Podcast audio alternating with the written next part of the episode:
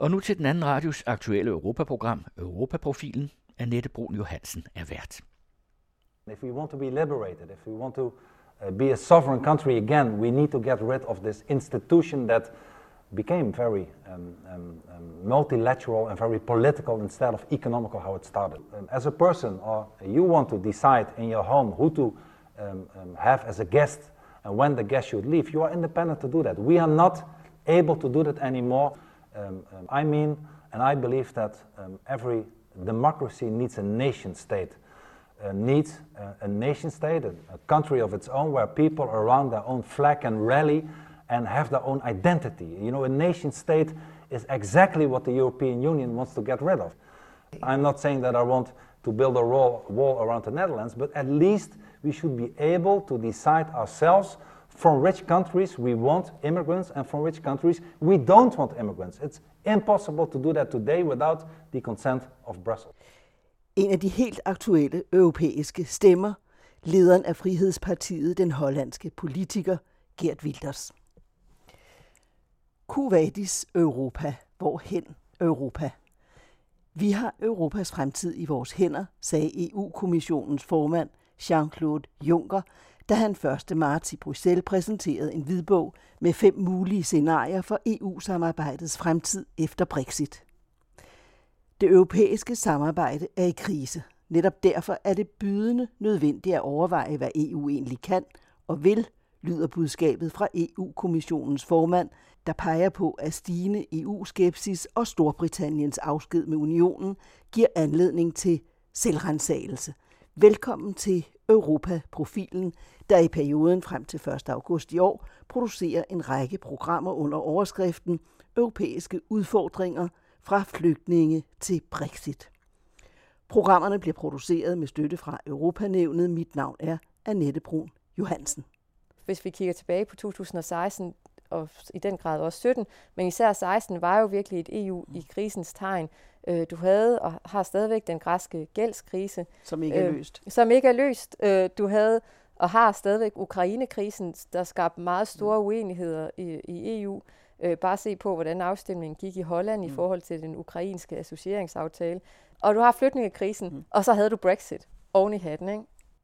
Om lidt kan du høre en samtale med Maja Kluger Dionici, seniorforsker ved Tænketanken Europa, hvor hun blandt andet har ansvaret for at udarbejde analyser af aktuelle europapolitiske emner. Som sagt, foran de folkevalgte parlamentarikere og en stribe kommissærer præsenterede Juncker et længe ventet debatoplæg med tanker om EU's fremtid frem mod 2025 i første omgang med henblik på et særligt EU-topmøde den 25. marts i den italienske hovedstad. Romtopmødet, som markerer EU's 60-års fødselsdag, bliver også dagen, hvor et EU med 27 medlemmer fødes. Europa skal holde sig frisk, vi skal holde os unge, lød det fra EU-kommissionens formand Jean-Claude Juncker. Hvis vi ser på den helt aktuelle politiske situation i Europa, valg i Holland, snart i Frankrig, Tyskland – Hvordan ser du så situationen i Europa lige netop nu? Altså, hvad kan vi vente os i og af fremtiden? Maja Kluger, Dionici. Vi står i en meget usikker periode, og alle dem, der tror på det europæiske projekt, de holder vejret i øjeblikket, fordi ingen ved, hvad der kommer til at ske. Vi står ved en skillevej, hvis de her øh, populistiske anti-EU-partier, faktisk mange af dem, kommer til magten eller bliver meget store og dermed får indflydelse på regeringens øh, politikker, jamen så kan man godt forestille sig, at EU kommer til at gå i en lidt mere mindre integrationsretning, øh, end, end der vi er hen imod nu. Og det er jo også derfor, al den diskussion, der er i EU om, hvor er vi på vej hen, at man lægger det ud til diskussion i medlemslandene, for at få alle medlemslande med og få en diskussion af, jamen, hvor, hvor skal vi egentlig hen? Hedder det mere integration? Hedder det status quo? Eller hedder det, at vi skal rulle integrationen tilbage? Så meget afhænger af, hvordan øh, valgene falder ud øh, i særdeleshed i, øh, i Frankrig med Le Pen, men også øh, valget øh, i Holland øh, bliver meget, meget spændende. Øh, mindre spændende er det måske i Tyskland med Alternativ for Deutschland, som ikke står så stærkt i meningsmålingerne, som de har gjort. Så formentlig kommer de til at spille en mindre rolle. Men i forhold til Tyskland, øh, kan Tysklands position øh, og kan man sige et ideologisk øh, øh, udgangspunkt i forhold til EU også ændrer sig alt afhængig af, om øh, det bliver en Martin Schulz, altså den tidligere formand for Europaparlamentet, øh, en socialdemokrat, øh, der bliver kansler, eller om det bliver Angela Merkel. Fordi selvom de begge to tror på det europæiske projekt, har de meget forskellige visioner. Ja, hvor forskellige er, er deres visioner? Man kunne sige, at Martin Schulz er på mange måder, hvis man kan tillade sig at sige fy-ordet, øh, en federalist, mm. F-ordet. Øh, og, og han tror jo i høj grad på øh, solidaritet. Det, det gør Angela Merkel selvfølgelig også, men han tror på solidaritet i den forbindelse i, for, i forhold til den økonomiske krise, for eksempel, at man skal, man skal være meget mere solidarisk med de sydeuropæiske lande, øh, særligt Grækenland, øh, øh, og Spanien og Portugal, der står i en, altså de har jo været igennem en økonomisk krise i lang tid. Der er vækst, men væksten er meget, meget lav. Der er kæmpe arbejdsløshed, der er kæmpe gæld, hvor han taler om, at man skal eftergive gæld. Han taler om, at man skal lave sådan nogle euroobligationer, hvor man simpelthen øh, i, blandt eurolandene kan købe øh, statsgælden i de lande, der er fuldstændig forgældet. Så der er han lodret uenig. Så der er han lodret uenig, og det er slet ikke der, Angela Merkel er på vej hen, selvom hun altså økonomisk set øh, har ændret sig fra, at hun har sagt, mm. jamen vi skal, vi skal sørge for, at øh, grækerne de får de her lån, men de skal betale dem tilbage, og der skal være strenge former. Der har man så blevet retorikken noget op der har Martin Schulz en meget andet vision for, hvor det europæiske økonomiske samarbejde skal bære hen. Men lige nu er der vel ikke meget, der tyder på, at, øh, at federalisterne har særlig meget medvind? Øh, nej, men det man jo også... Eller lidt, hvad tror du? Det man jo også lidt glemmer i debatten, det er, jo EU, EU har, altså EU er i krise på så mange punkter. EU har en flygtningekrise. EU øh, er knap nok kommet igennem den økonomiske krise. EU har krise i forhold til, hvordan de skal forholde sig øh, til Syrien og Tyrkiet. EU har en tillidskrise, som nok øh, oven på alt det her også en af de værste kriser, at befolkningerne de begynder at tvivle på det europæiske øh, projekt. Øh, det skal man jo ikke glemme, selvom at, at befolkningerne de er delt. Hvis man tænker på Storbritannien, altså der var der jo næsten halvdelen af øh, den britiske befolkning, der ønskede at blive i EU.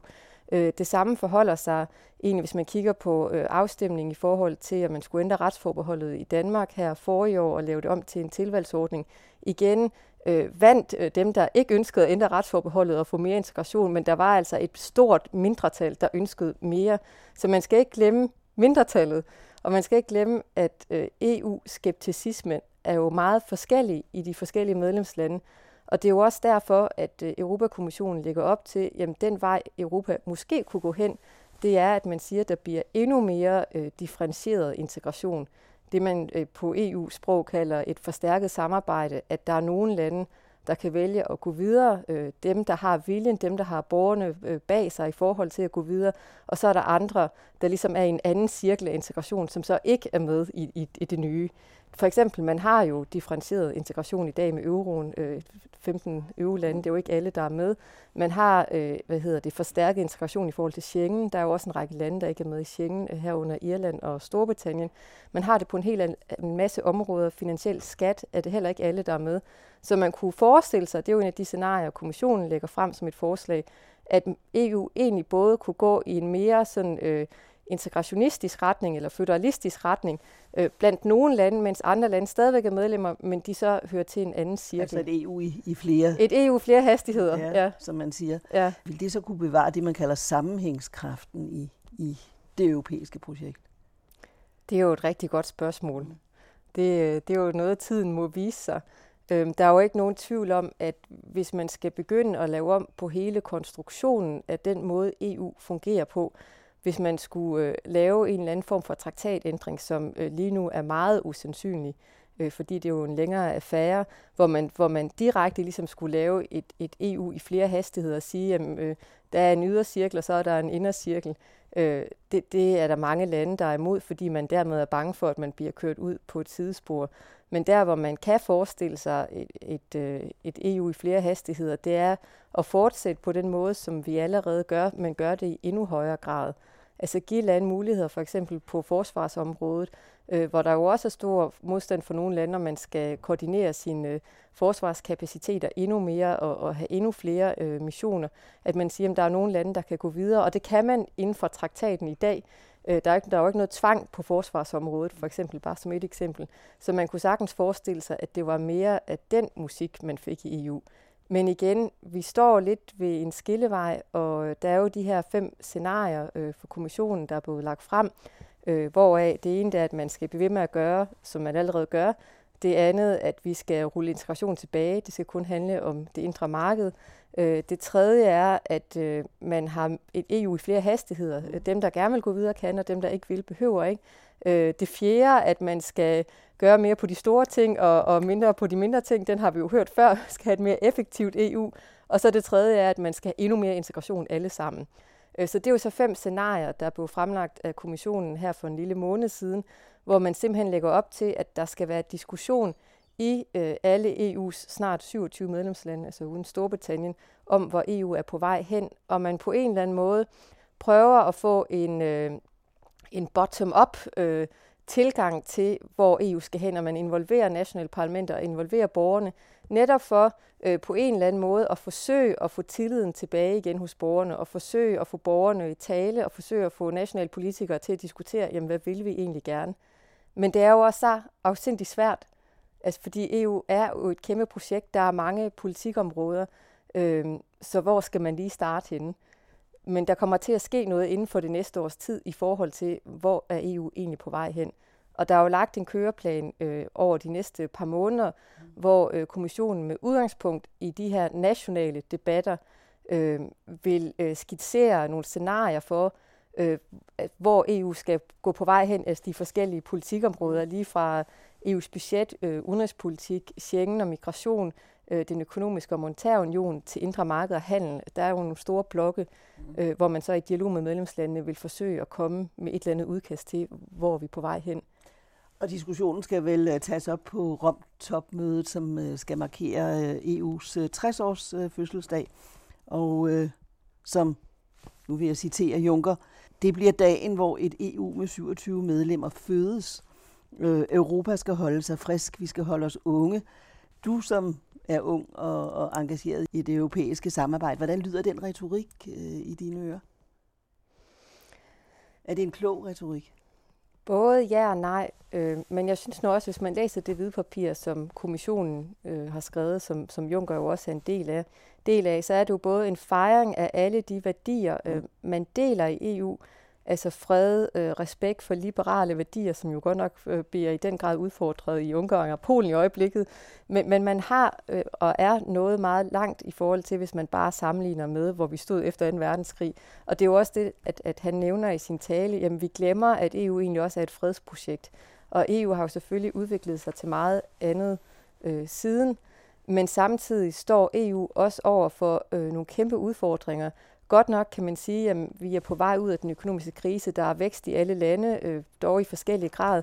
Men vi står stadigvæk med det problem, der hedder, at vi har en tabt øh, ungdomsgeneration sted, altså i særdeleshed i de øh, sydeuropæiske lande. Med gigantiske arbejdsløshed. Lige præcis. Hvis man øh, kigger på den overordnede arbejdsløshed i EU samlet set, det, den, er, den er jo så forskellig fra land til land, men så er den samlet set på 8,2 procent. Hvis man kigger på arbejdsløsheden blandt de under 25-årige, altså dem, der er i den arbejdsdygtige alder og dermed ikke er studerende, så er arbejdsløsheden 18,6 procent. I nogle lande er ungdomsarbejdsløsheden, altså for dem, der er under 25 år, faktisk op omkring næsten 50 procent. Øh, så det er en generation, hvor at de vil opleve, at deres øh, livsindkomst vil være meget lavere end livsindkomsten hos deres forældre. Og det går jo noget imod EU's, øh, kan man sige, øh, idé om, at vi skal skabe vækst, øh, og vi skal skabe fremgang, og de nye generationer skal have det bedre end de ældre generationer, at det er jo faktisk et tilbageskridt i forhold til det, EU egentlig står for. Så EU står for en masse øh, udfordringer. Men det, der jo også er problemet, hvis vi lige tager fat i ungdomsarbejdsløsheden, øh, det er, at skepticismen særligt i, i Østeuropa, undskyld, i Sydeuropa, handler jo om, at EU er ikke nogen social markedsøkonomi. Og der var meget kritik af, at EU skal gøre mere i forhold til for eksempel ungdomsarbejdsløshed. Men det, man jo også glemmer, det er, at der på en eller anden måde er et misforhold mellem øh, det, øh, EU øh, gerne vil, og det EU egentlig kan. Altså fordi øh, ansvaret, altså det overordnede ansvar for at få de her unge mennesker i arbejde, det ligger jo primært nationalt, øh, regionalt og lokalt, fordi det er her, man har kapaciteten, det er her, man har finansiering, det er del af velfærdsstaten, det er ikke, det er ikke øh, en øh, kompetence, som er overlagt til EU, fordi den netop ligger nationalt. Og så kan man holde nok så mange topmøder om, at nu skal vi gøre noget mod den her ungdomsarbejdsløshed. Man kan lave noget i det små, der hedder, at man laver en, en ungdomsarbejdsløshedsfond, og man ligesom prøver at hjælpe. Man laver øh, mulighed for udveksling mellem landene, at det bliver nemmere at komme i praktik, hvis du er arbejdsløs i et land. Og alt det der kan man lave, men man kan jo ikke lave mere, fordi EU er kun, hvad medlemslandene gør det til.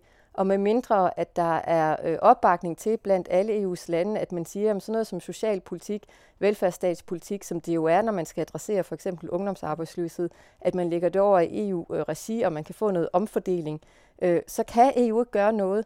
Så EU bliver øh, på mange punkter lige på det her område klandret for ikke at gøre nok, selvom EU faktisk ikke kan gøre noget. Men hvis de øh, nationale parlamenter og regioner ikke kan løfte opgaven, så er det vel nærliggende, at øh, EU bliver en slags brygelknappe i den sammenhæng. Det er nærliggende at gøre EU til en søndebuk, mm. og det er jo ikke, fordi EU kan gøre noget på det område. Der er jo også noget, der hedder, at man, man benchmarker, altså at man lærer af, af de bedste politikker i de forskellige lande, og, og man kan lære hinanden.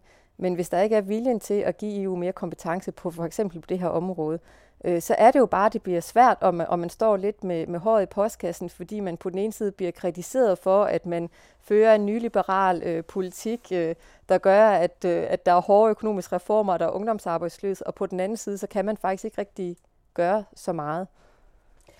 Nu taler vi om arbejdsløsheden, ungdomsarbejdsløsheden i de sydeuropæiske lande, og de er så også de lande, der især er hårdt ramt af massivt flygtningepres. Hvordan tror du, den situation vil udvikle sig? Det er meget svært at spå om på nuværende tidspunkt. Øh, I det oplæg, der kom fra kommissionen, altså den her hvidbog, som vi talte om med de, med de fem forskellige scenarier, der i nogle af scenarierne bliver der lagt op til, at man skal have en øh, fælles asylpolitik. Man skal gøre noget ved de politikker, man har allerede. Altså for eksempel øh, den her Dublin-forordning om, at man skal søge asyl i det første land, man kommer til. Den forordning er jo blevet sat noget ud af spil her under flytningekrisen. Men, men det man jo også øh, prøver at gøre i EU, og man egentlig har gjort med stor succes, det er at, at prøve at stoppe nogle af de her flytningeruter, og prøve øh, virkelig at indgå naboskabspolitik-aftaler med, med de lande, hvor flytningene de kommer fra, for at få stoppet øh, flytningestrømmen. Men der er jo kun så og så meget EU kan gøre, fordi det er jo, kan man sige, en ekstern faktor, der så har givet øh, anledning til virkelig interne stridigheder. Øh, og, og man kan jo også se, at den her EU-skepticisme, som jo egentlig altid har været i EU, men som er virkelig kommet op til overfladen her efter den økonomiske krise og flygtningekrisen, at der, der bliver der jo en smart, sammensmeltning af eksterne og interne trusler, fordi øh, særligt de, kan man sige, de meget nationalistiske, højorienterede øh, partier siger, at de her flytninge de er, kan være farlige, der kan være terrorister, vi kan ikke kontrollere det, og der bliver en masse skræmmekampagner, som nemt tager hold i befolkningen, når man føler sig utryg. Men lige netop flytningekrisen bliver det meget interessant at se, hvad der sker, fordi så meget afhænger af, øh, hvad der sker i de lande i, i Syrien, hvor der er krig, i Libyen, hvor der er borgerkrig, øh, og hvordan at det forholder sig. Og i Tyrkiet, hvor Og i Tyrkiet, ja. Øh, så, så meget af det er ude af vores hænder, men det vi jo EU kan være meget bedre til, og hvor man egentlig også kan se, at der er enighed blandt øh, EU's lande, det er, at man skal lave nogle aftaler med de her tredje lande i Afrika, så man kan få stoppet flytningestrømmen og få stoppet de her forskellige ruter, som flytninge de rejser på. Altså for eksempel Balkanruten øh, over, over havet, at den, den har man ikke stoppet, men man har fået reduceret antallet af flygtninge, der kommer. Man har søgt øh, med Frontex, altså som jo er EU's eksterne grænseagentur, der skal vogte EU's eksterne øh, grænser, har man forsøgt at kontrollere øh, for eksempel Middelhavet øh, meget bedre. Men det er jo et hav, så man kan jo aldrig kontrollere det fuldt ud. Så den krise... Vil Nej, tværtimod er strømmen vokset den i er år vokset, i forhold til, lige præcis. til sidste år, så det har ikke kunne lade sig gøre. Det har ikke kunne lade sig gøre, så man er, man er ekstern udfordret af eksterne faktorer, der så gør, at man får virkelig interne øh, øh, fragmentationer. Men flygtningekrisen, er det så ikke en af, hvad skal man sige, årsagerne til højrepopulismens øh, ret massive fremmarsch i, i Europa?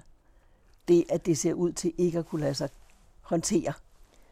Både ja og nej, fordi hvis man går tilbage til øh, 2014, hvor man jo selvfølgelig også havde en flygtningekrise, men slet ikke på samme højtryk, som man har set det inden for de sidste par år, der havde man jo et europaparlamentsvalg, hvor at øh, de her øh, højre nationale populistiske partier i den grad gik frem.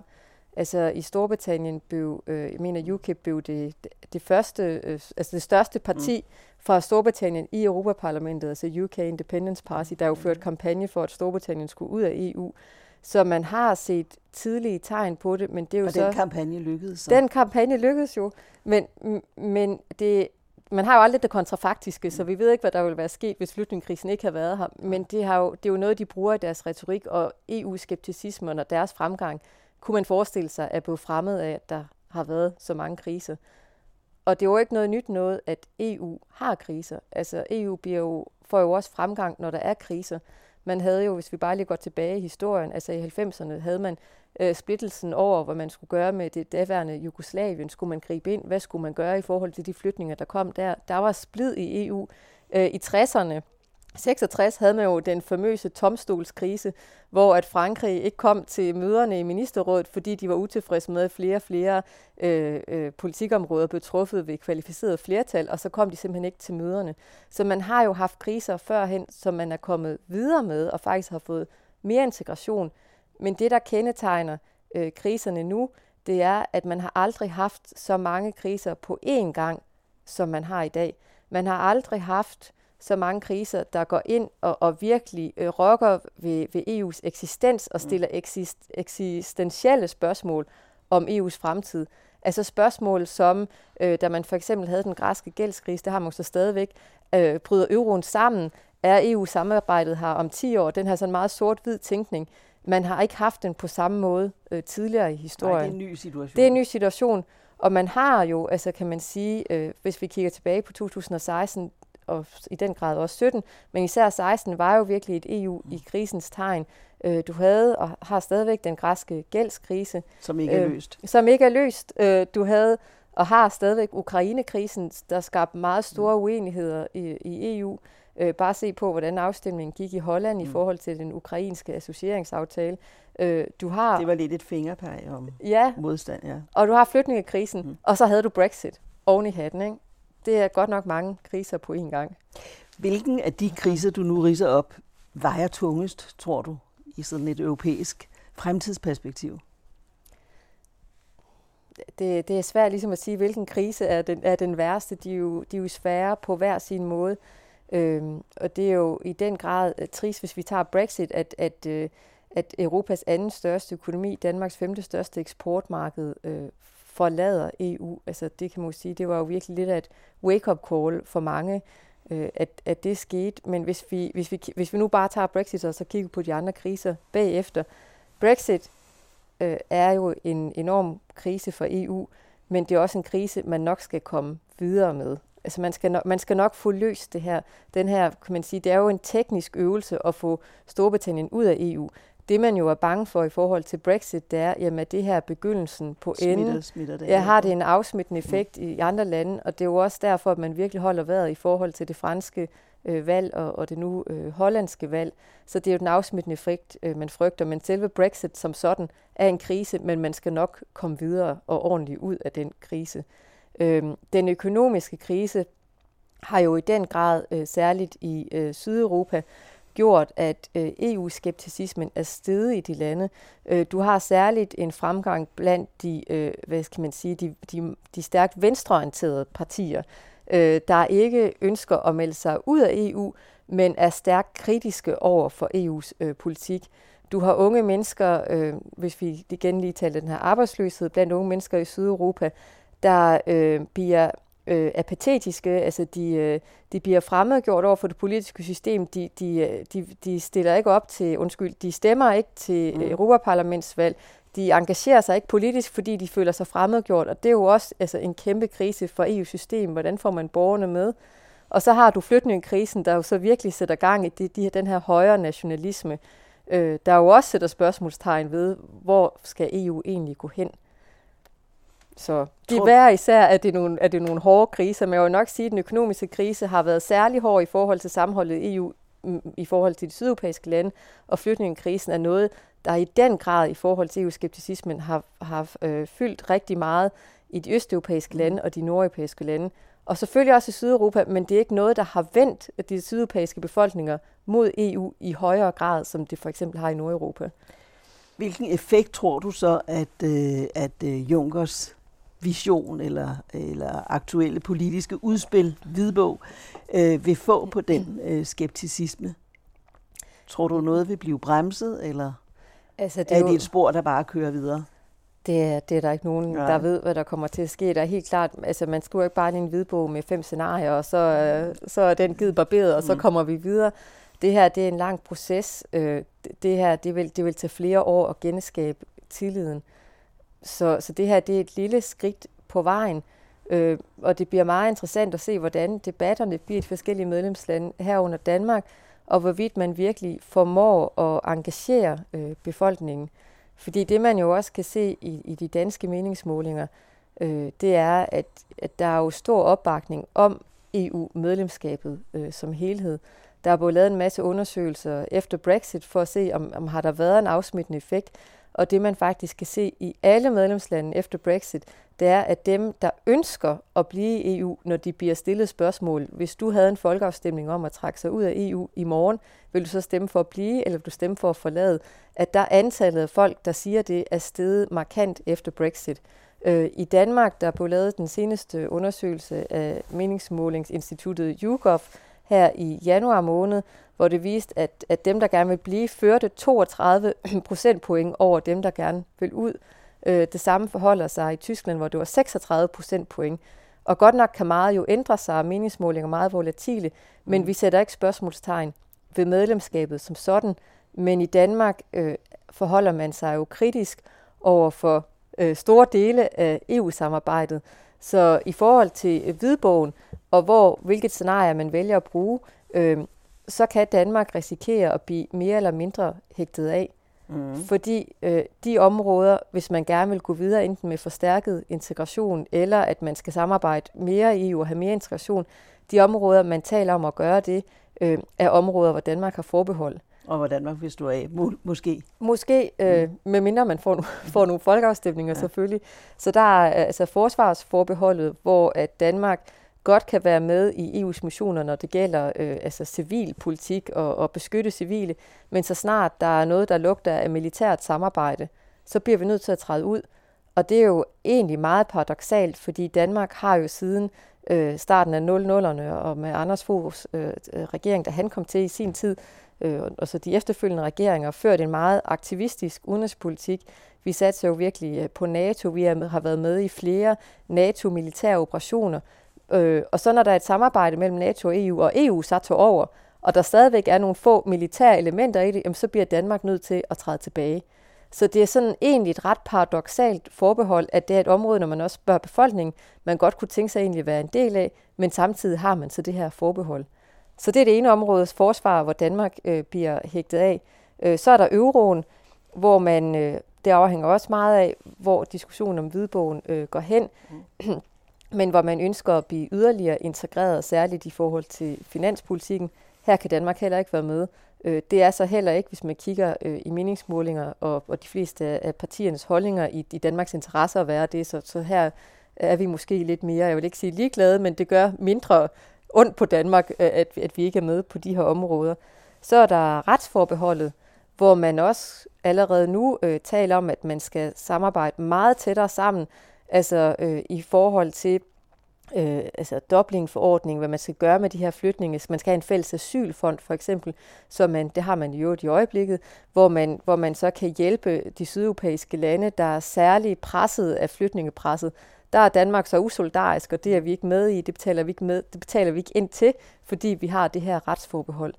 Øh, I forhold til retsforbeholdet og den britiske exit-aftale, kan det også godt tænkes, at Danmark heller ikke kan være med i dele af den aftale mellem EU og Storbritannien, når det gælder øh, den fri bevægelighed af personer fremadrettet. Altså det vil sige, når Storbritannien er trådt ud, og britter ønsker at arbejde i Danmark, altså nye britter, ikke dem, der bor her nu, så øh, vil det formentlig være danske immigrationsregler, der vil gælde for britter. Så der er en hel masse områder, hvor vi faktisk bliver hægtet af.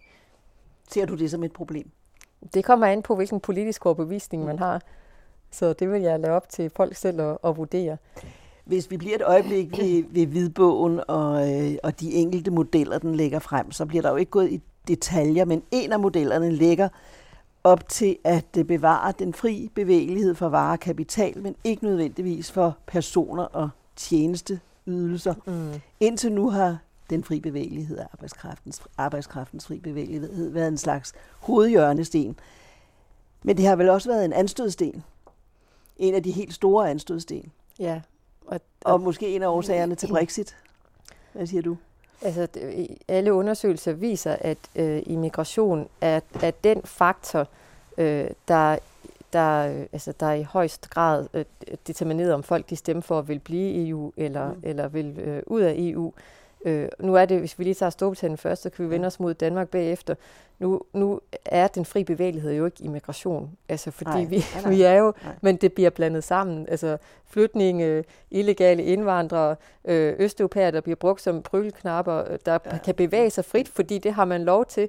Det bliver alt sammen kogt sammen til, ja. at man adresserer det som immigration. Men det handler vel om arbejdspladser, som mange mener forsvinder ja, til polakker, I den grad, og, og, og, og i Storbritannien, hvor man øh, altså blandt de lavt uddannede og, og dem, der bor øh, uden for byerne, der jo i høj grad har stemt for Brexit, mm. oplever, at den fri bevægelighed, særligt for de nye lande i Øst- og Centraleuropa, er en trussel mod deres økonomiske eksistensgrundlag.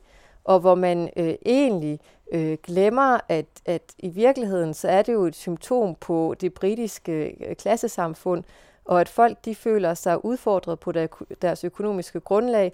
Du har en, en, en altså ufaglærte og faglærte, der, der føler sig i konkurrence med, med andre, øh, andre EU-borgere, og man har jo, altså med, med, med rette, man har, oplever jo en, en konkurrence. Man føler, at der er pres på offentlige institutioner. Man kan ikke længere få en øh, børnehavsplads på i den børnehave, man gerne vil have.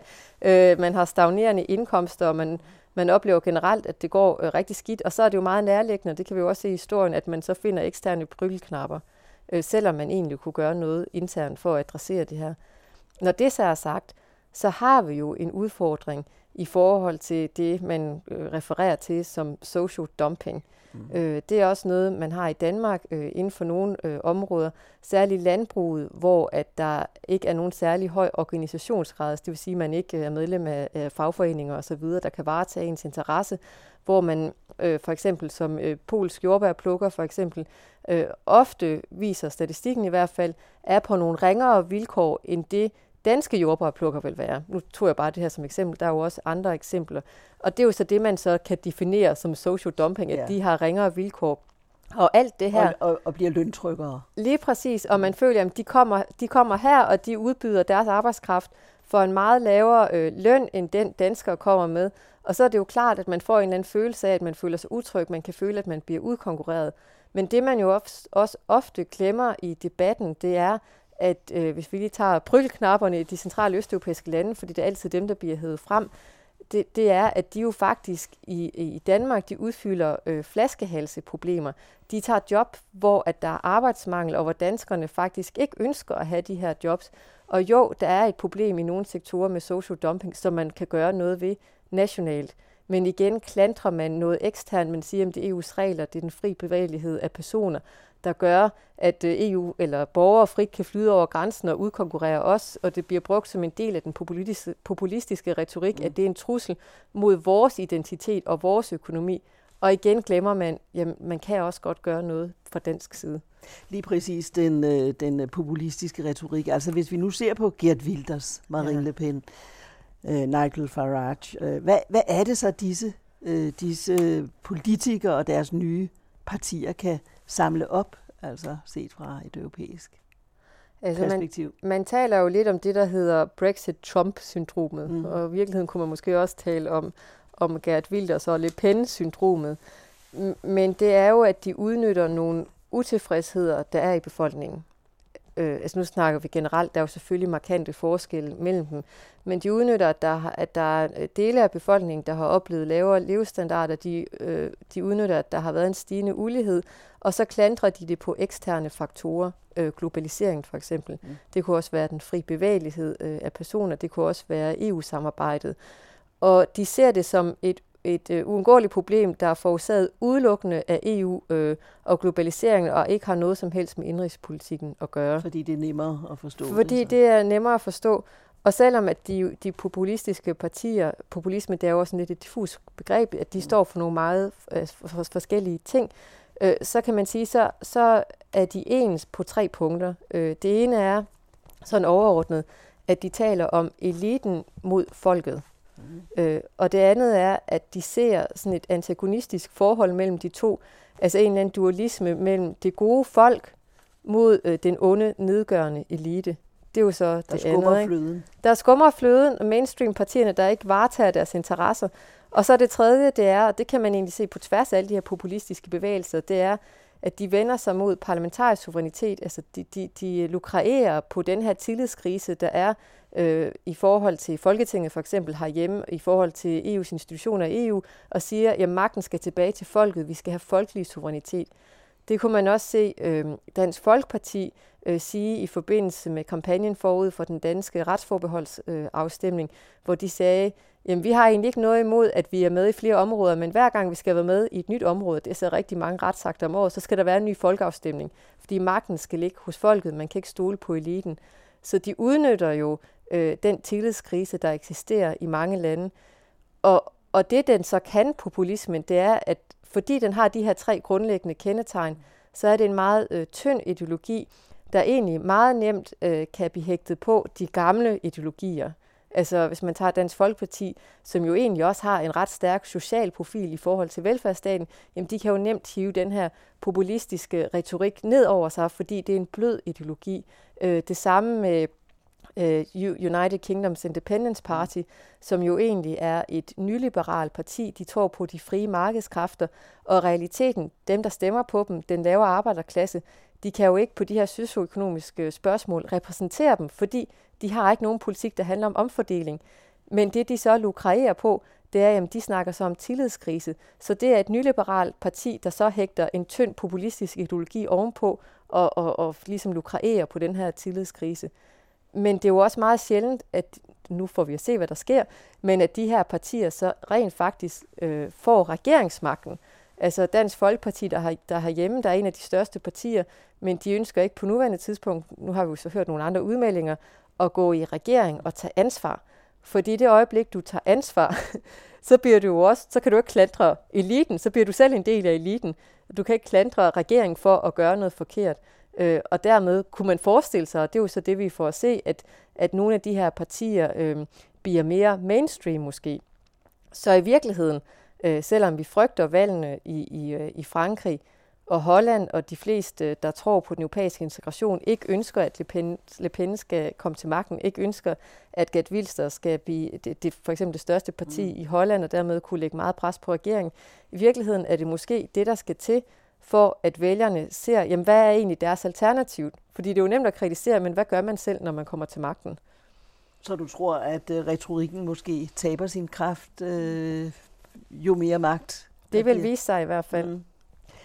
Hvis vi bliver ved Holland, så er Holland jo et af kernelandene i, øh, i EU, og et af de lande, der har udskrevet checks til, øh, til redningspakkerne, til for eksempel Grækenland. Øh, og det har Wilder så sagt, at øh, det vil han under ingen omstændigheder være med til mere.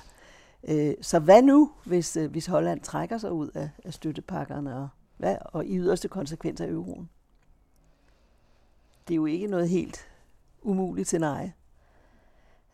Nej, men, men det, der, man kan forestille sig mange ting i politik, men det man jo også skal huske på, og det der taler jeg faktisk med en hollandsk professor om efter valget, efter, mm. eller afstemningen i Storbritannien, det er, at i mange andre lande herunder Holland kan man ikke bare vupti lige træffe sådan en beslutning. Mm. Øh, det skal både igennem, hvis man nu siger euroen, det skulle igennem til en folkeafstemning, det skal igennem øh, de, altså både under- og, og overhuset i Holland, øh, det skal underlægges en, altså domstolene for at finde ud af, man kan, er det her overhovedet en god ting. Så der er ligesom, kan man sige, øh, stopklodser. en masse stopklodser, som gør, at at det bliver meget svært at få igennem i praksis. Og, og, og man kan jo også se i meningsmålingerne, at, at hollænderne, øh, eller et flertal i Holland, ønsker jo ikke at forlade euroen.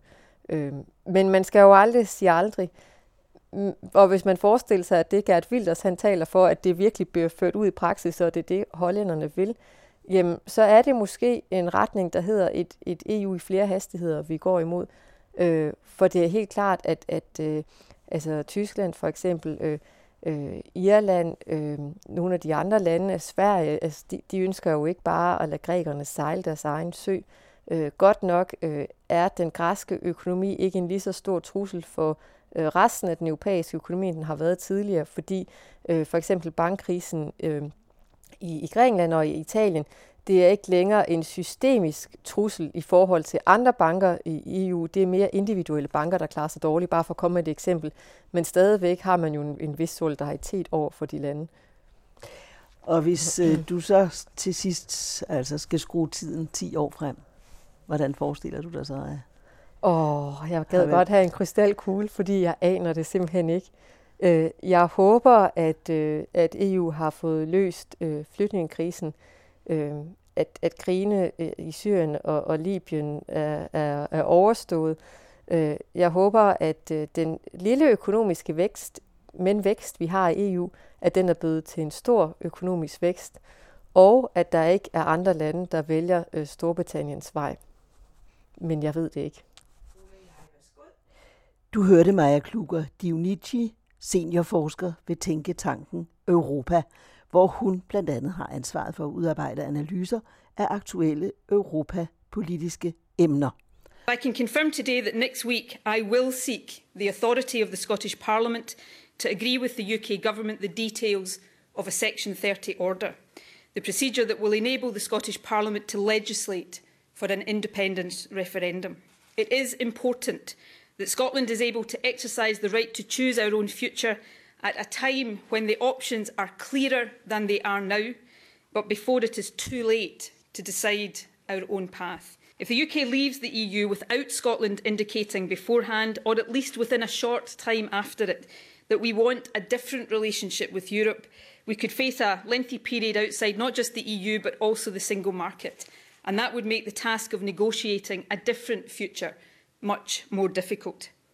These considerations lead me to the conclusion that if Scotland is to have a real choice, when the terms of Brexit are known, but before it is too late to choose our own course, then that choice must be offered between the autumn of next year, 2018, and the spring of 2019.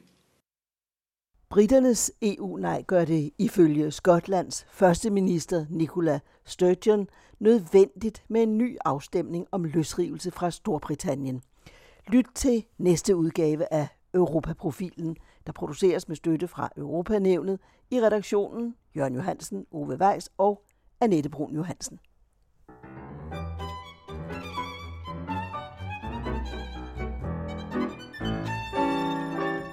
Det her er den anden radio.